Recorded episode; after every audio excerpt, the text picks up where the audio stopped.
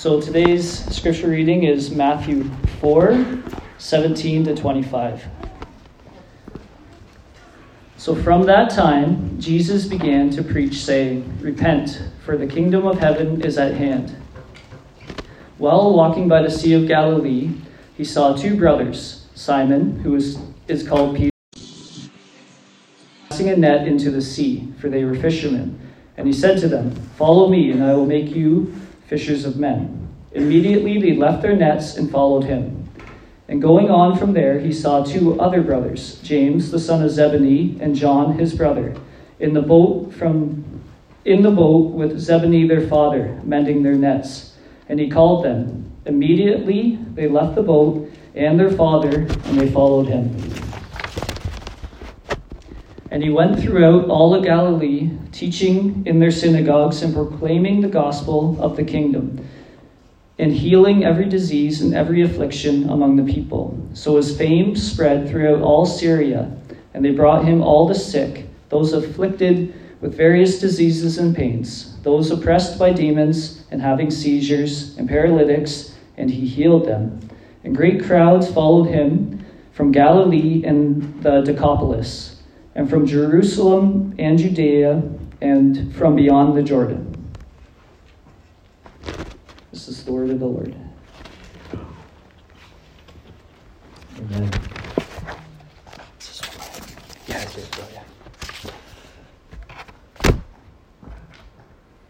Well, hello, guys. How are you? Good. Can you guys hear me if I don't use the mic? Uh, no? Okay. All right. I'm trying to not have to use it, but I will. I don't have the class voice to project it as loud. Anywho, hello. My name's Tom. If I've not met you before, and I'm so glad that you're here with us this morning.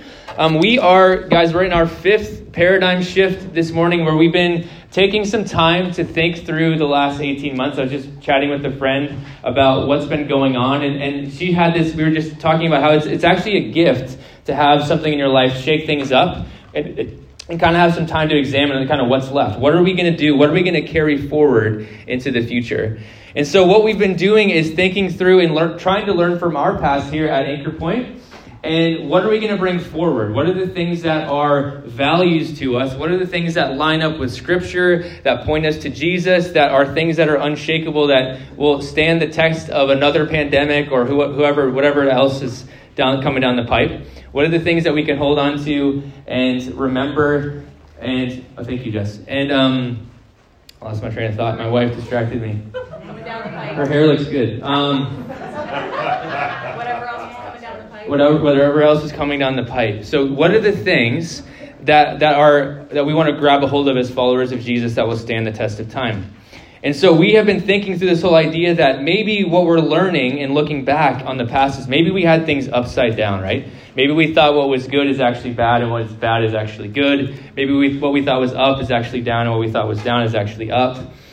And, and so we, we've been making an effort to look at the person of Jesus and the message of Jesus and to learn from him what it looks like to fly right side up because we believe Jesus is the perfect representation of God and also shows us what it looks like to be a human being fully alive in God's kingdom.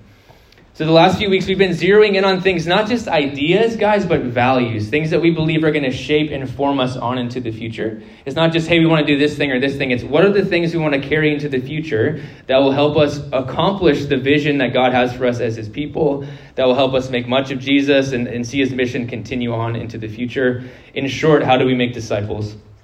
And so these last few weeks we've been zeroing in on these values and we've talked through about leaving behind the life oriented around self to developing a life oriented around God. We've talked through this whole leaving behind this observer mentality into becoming participants in God's kingdom. We talked about leaving behind a life of isolation where we're hiding and not showing up as our real selves to a life of intimacy with God and with one another. And then last week we looked at this whole idea of disintegration and how Jesus has this invitation to, to form us into the image of Christ. And so today we're going to look at our final paradigm shift. Drum roll, please. That's pretty good. We're going to talk about moving from stagnation to mission. So the big question we're going to be asking here, and then we're going to hopefully be examining and giving the right answer to like Klaus alluded to, there is a right answer, is what am I here for? What am I here on this earth for? This spring, there was an article that kept popping up on my social media feed from the New York Times called There's a Name for the Blah You're Feeling. Anyone else read that? Remember that from like April? There's a name for the blah you're feeling. And at the time, I was feeling that exact feeling. I was feeling blah. And so I thought, let me read this. And maybe you did too. So th- this is kind of his answer to that question. What, what is this blah feeling that we have? So he, he says this. This is Adam Grant from the New York Times. At first, I didn't recognize the symptoms that we all had in common. Friends mentioned that they were having trouble concentrating. Colleagues reported that even with vaccines on the horizon, they weren't excited about 2021. A family member was staying up late to watch National Treasure again, even though she knows the movie by heart. That's the real tragedy, is that they watched that. And instead of bouncing out of bed at 6 a.m., I was lying there until 7 playing Words with Friends. It, it wasn't burnout. We still had energy. It wasn't depression. We didn't feel hopeless. We just felt somewhat joyless and aimless. So, anyone feel this in the last year or a bit? Yes and amen. It turns out that there's a name for that. This is what he says. This is called languishing. Languishing is a sense of stagnation and emptiness. It feels as if you're muddling through your days, looking at your life through a foggy windshield. Languishing is a sense of stagnation and emptiness. It feels as if you're muddling through your days, looking at your life through a foggy windshield. This definitely struck a chord with me. And I think, based on the amount of repost and sharing and conversations I had since then, that this was striking a chord with a lot of people. And so, what was it? Was it just COVID, or was COVID helping us catch a glimpse of what had already been going on underneath the surface? Because, again, I think the deeper question underneath what we all were experiencing in that languishing time is that we're longing for the answer to the question what am I here for? What is my purpose? And what am I here to do with my years on this earth? So let's let's pray, guys, and let's let's take this into our conversation today. So, Father, Son, Spirit, we are grateful for this time together. We're thankful that we've been able to sing truth about who you are and what you've done for us.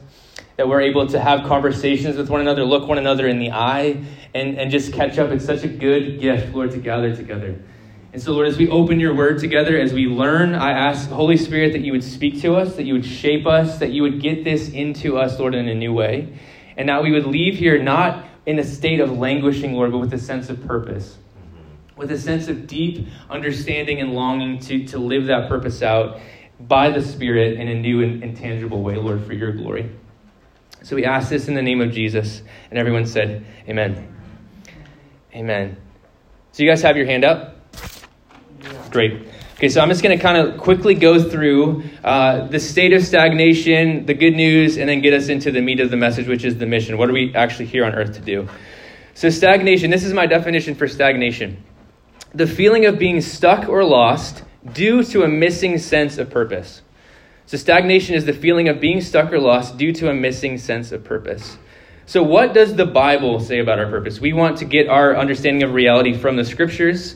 So, we have to remember in the beginning, uh, when God created everything in the universe, He declared it good, and He made human beings in His image for a purpose, right? First of all, He made us for relationship with God and one another. And secondly, He made us to rule with Him as we partner with Him in caring for His world. So we were created for rulership with God. Okay? Yeah. All right, that's a big deal. Um, but what happens next is rebellion or the fall or sin enters the world. So, humanity, what we do is we rebel against God's good and gracious rule, saying, Hey, God, I think I know better than you. Let me, let me, let me take it from here. Um, and what happens is our, our fall into sin subjects people and all creation to, cre- to corruption and decay through our rebellion. So humanity, humanity's rebellion took us from heaven on earth to heaven and earth. There was a separation there. So, in our state of stagnation, sin is what keeps us lost and stuck. So, we are endlessly looking for and chasing after a deeper purpose and filling in that answer with lesser answers than what God has designed for us as His people. So, again, we think, let, let me define my purpose, God. So, we are men and women made in the image of God, given a purpose to rule and reign on His behalf, to fill the earth with His presence. And what sin does is it bends our wills and desires inwards, and we end up missing out on what we've been designed and created to do. we end up, if, if we're honest, we end up in a lot of ways trying to extend the boundaries of our own rule and our own reign, which comes up empty or at very best a, a lot less fulfilling than what we had hoped for. And you guys, you've all seen or read or heard about, you know, stars like Tom Brady, the famous quarterback who wins like his sixth uh, Super Bowl, and he's like, "Is this it? Is this all this really is?" And so we, we have these ideas of what our purpose could be, and then we fulfill that, and it somehow doesn't give us that sense of purpose or fulfillment. So all those things lead us back to the same question, which is what? Why am I here? What am I really here for? So moving along quickly, here's the good news. The good news is that Jesus has called us back from the dead to resuming our original purpose to partner with God completely to see his presence fill all the earth. So Jesus calls us back from the dead. You see, right away in Genesis, we see that God reacts to, to what sin had corrupted by unfolding a new plan. So he invites Abram to live under his reign again and to spread. He, he blesses him so that he could be a blessing to the nations. And so from Abraham, God calls a nation, Israel, to initiate his mission to reunite heaven and earth again. And we see how heaven and earth overlap in the temple then. And then all of this has its crescendo in the person and mission of Jesus. So Jesus comes as the God man to inaugurate the kingdom of God. And through his life, death, and resurrection, he reverses the power and the consequences of sin and death. Amen? And what he does in that is he reconciles us back to our relationship to the Father and to our original purpose of partnership and relationship with the Father, Son, and Spirit. And what we see is the space where heaven and earth overlap is opened up to everyone through Jesus' life, death, resurrection, and ascension. Okay? So this is all the building blocks to what we're going to talk about the rest of today. So, what is the mission of God? What is the purpose? So, the whole story of Scripture is a story of heaven on earth being ripped apart into heaven and earth, and God's glorious mission to reunite these two places once again. So, what does that look like? How do we do that? And so, what we're going to talk about first is a story of my son and I cleaning our bathroom. See here? Okay, sorry, Theo. Hey, bro. So, the other day, uh, last week, because Theo is a part of our house, he's a part of our family, we want him to grow up into a healthy human being that is able to do things. I called him off the couch and said, Hey, son, it's time you learn to clean the bathroom. And Theo was stoked. I'm sure he was really excited. And so he was kind of sprawled out on the couch. And so, hey, man, come upstairs with me. We're going to learn how to clean the bathroom together. Or I'm going to teach you how to clean the bathroom. And so I take him upstairs, and he's with me. We're close together. I promise him I'm going to show him how to do this, and he's going to learn how to do it by the end of the day. And so we start off by pulling everything out of the shower. I'm going to give you guys in detail what we did. Everything out of the shower. No, I'm just kidding. But we pulled everything out and we just kind of went step by step. And at first, I was showing him what I was doing and we were right next to each other. I was showing him what I was doing, talking to him about it, and then he would help me do it. And then I would get him to do things on his own, and I would help him. And then eventually, by the end of the morning, Theo was able to clean the downstairs bathroom all by himself, which is pretty amazing. So go, Theo. So what we see in this is that there was like a I, I, invited him into a bigger purpose because he's a part of our family. He has something to do. Like, dude, you show up here, you matter, you, you contribute to what, what's going on here. We want to be a healthy ho- household, we want to be a blessing, and so we want people to come over and have a clean bathroom to use.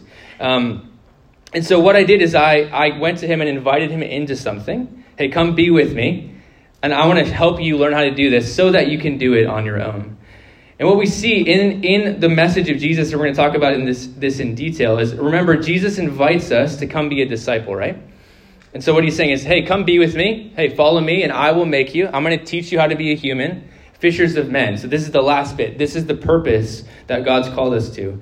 And what we see in what we're going to see as we read some scripture here is that there's this process that we go through as disciples or apprentices. And I was talking to Scott about this this week because Scott is a um, a master with a chainsaw, a master chainsawman, and. Uh, that's what the technical term. And so this is the process. So the master or the teacher does, and the apprentice watches.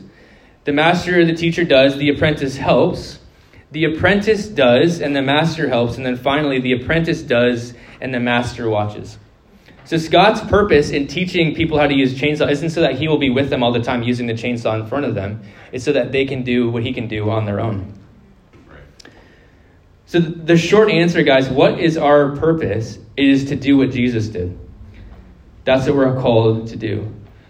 So let's read, if you guys have your Bibles, let's read a bit of scripture here from Matthew chapter 9. Are you guys okay? Am I going way too fast? Okay.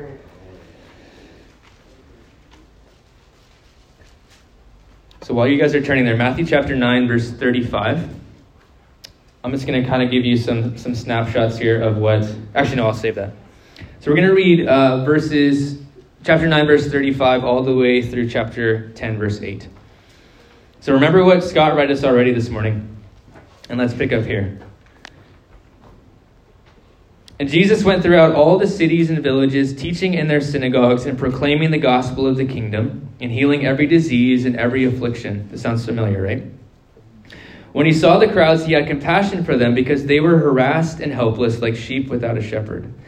Then he said to his disciples, The harvest is plentiful, but the laborers are few. Therefore, pray earnestly to the Lord of the harvest to send out laborers into his harvest. Going on to chapter 10, verse 1. And he called to him his twelve disciples and gave them authority over unclean spirits to cast them out and to heal every disease and every affliction. The names of the twelve apostles are these First, Simon, who is called Peter, and Andrew, his brother, James, the son of Zebedee, and John, his brother, Philip and Bartholomew, Thomas and Matthew, the tax collector, James, the son of Alphaeus, and Thaddeus, Simon the Can- and Judas Iscariot, who betrayed him. These twelve Jesus sent out, instructing them Go nowhere among the Gentiles and enter no town of the Samaritans, but go rather to the lost sheep of the house of Israel, and proclaim as you go, saying, The kingdom of heaven is at hand. Heal the sick, raise the dead, cleanse lepers, cast out demons. You receive without paying, give without pay. So, can you pick up the correlation here? He's saying, Hey guys, go do what I did. I just did all this stuff. I went and I healed the sick. I cast out demons. I proclaimed the kingdom of God. Hey, I'm telling you now, you've been with me. I've showed you how to do this. Now it's your turn to do this. So, right in between what, what Scott read this morning and what, what we picked up with, we see Jesus in Matthew 5 to 7, his teaching on the Sermon on the Mount. Anyone read that recently? Mind blowing. Matthew chapter 8, I'm just going to give you the snapshot of what he does in these two chapters. He cleanses a leper, he heals the centurion's servant, he heals Peter's mother in law, he heals the many by delivering them from demonic oppression, he healed the sick, he challenges those who aren't fully ready to pay the cost of following him. He calms the storm. He heals two men possessed by demons in, in the Gadarenes. Chapter 9, he heals a paralytic. He calls Matthew the, the tax collector to follow me. He explains to the Pharisees that he came to call not the righteous but sinners. He teaches about fasting. He heals a woman who had an issue of, of bleeding. He brings a girl back from the dead. He heals two blind men, helped a demon oppressed mute man to speak. So that's just in two chapters. So they, they, the disciples have been walking with Jesus, kind of seeing him do this stuff. And he's saying, hey guys, listen, the whole purpose of this is so that you can one day do this as well. This is staggering and I, I, love I love the, the, the, how this this is all laid out. So I, I want to just go through. Um, sorry here, guys. I'm trying to make sure I'm on the right spot. Yeah, I'll circle back to that. So let's just go through the, the details of this mission that Jesus has called us to. So I did it really plainly. So who, what, when, where, and how. So I love the who bit. So you might already be like, hey, and I, I, imagine some of the disciples were like, whoa, I can, this, are you talking about me? There's no way I can do this, Lord. And so you might be feeling this already. If I'm saying, hey, your purpose in life, if you're asking the question, what am I here for? The answer is to do what Jesus did. You might be like, whoa, not me. Or, Tom, you may not know this or not, but I'm not Jesus. And that's true, neither am I. None of us are. But the purpose is that all of us are called into God's mission. Remember, we're created in His image for this purpose to extend the rule and reign of God into all creation. So I love right away. So, who does Jesus call? He sends these 12 disciples that are just everyday normal people that screw up and bumble along and don't know what they're doing. So, He calls ordinary people. So, an extraordinary God calls ordinary people to do extraordinary things. So don't don't off the hop be like, "Hey, I can't do this. I am not a preacher. I can't lead worship. I can't do this." That's not the purpose. That's not the point. Jesus has called you. If you're an ordinary person, good news. You can be on mission with Jesus. What exactly are we doing? Might be your next question. The work of, of the mission is to carry out the kingdom of God.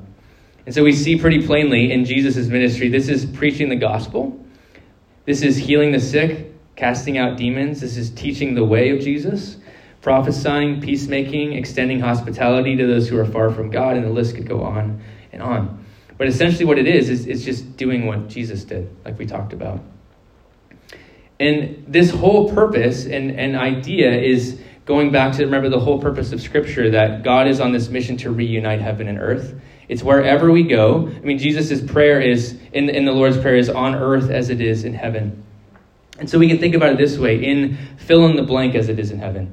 In my workplace, in my thought life, in my sex life, in my um, resting, in my working, whatever it might be, as it is in heaven. In my neighboring, in my jogging, whatever it is, as it is in heaven. That's what we're supposed to do, is partnering with God and, and bringing his kingdom into all aspects and avenue. I actually got this tattoo on my arm because I so often forget, why, why am I here, God? What am I doing? And I try to remember the purpose is to bring heaven to earth wherever I am. And it's often more, more simple than we realize. So, do we do this for a couple weeks? How long do we do this? When are we supposed to do this? Is this just on Sunday mornings? Is this in community groups sometimes when I show up? Is it when I feel like it? Uh, we do this until the return of Jesus Christ. So we, this is an all the time, every day, 24 7 endeavor that we're on. And the good news is this is in every area of our lives, like I was talking about before. It's not just in our church serving, although that is part of it. It's, it's not less than that, it's more than that. It's in every area and aspect of our lives. How do we do this, you may be asking? Uh, the answer is through the power of the Holy Spirit. So, one of the things I think we can overlook, and even this, this even goes back to the whole but I'm not Jesus card, is that in the incarnation, so in Jesus coming and taking on flesh, he laid down his God card, and what he does is he picks up the spirit filled human card instead. So, Jesus shows us what it looks like to fully partner with the Holy Spirit in the mission of God as a human being. So, that's pretty incredible. If we think about, okay, the same spirit that raised Jesus from the dead is in me, it's in you, that means that we're able to do what Jesus did. So it's a whole process of learning how to be dependent on the Spirit, obedient to the Spirit, and in that space we'll be met by God and be able to carry out His plans and purposes for the world around you. It's good news, guys. What is the cost? Is this easy? No, this is not easy. Uh, this is going to cost us the comfort of what we've known and what's seen as normal. It's, it's easy to show up to church, it's easy to show up to community group, it's easy to do this stuff, but we can do that and still miss the purpose of why we're here on this earth, which is going back to that initial article. We can still, it's not like we're burnout, it's not like we're depressed, but we're kind of languishing. Are we really fulfilling what we're created to do, or are we just kind of meh on the couch? So we have to actually get up off the couch and step into the mission of God. So we have to we have to give up the comfort of what we've known. I've settled for this is my kind of Christian life and take on something new. That okay, I've, I've I'm created to, to do what Jesus did. And that's a big, big shift in our lives. When we see uh, in, the, in the Old Testament, we, when we see God come and make a covenant with Abram, he, he says this in Genesis chapter 12. Now the Lord said to Abram, Go from your country and your kindred and your father's house to the land that I will show you. And I will make you a great nation, and I will bless you and make your name great, so that you will be a blessing. I will bless those who bless you, and him who dishonors you I will curse, and in you all the families of the earth shall be blessed. So there's this great promise of being a blessing. But there's this great cost as well. Go from your country and your kindred and your father's house to the land that I will show you. So there's this leaving behind of what he had known and what had what would be seen as normal and trusting God for something new and better and different.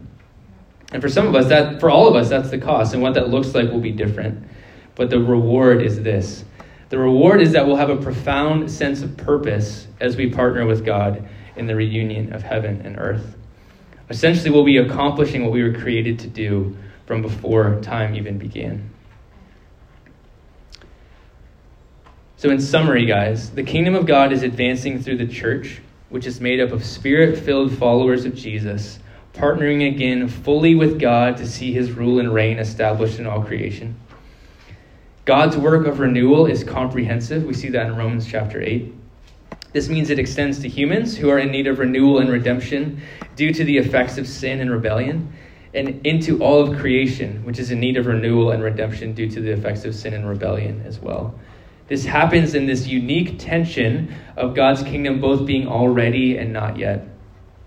So God's space and our space are overlapping in greater capacities where future realities are becoming present realities. That's what we're contending for is God's presence, his purpose, his rule and his reign filling up all the earth.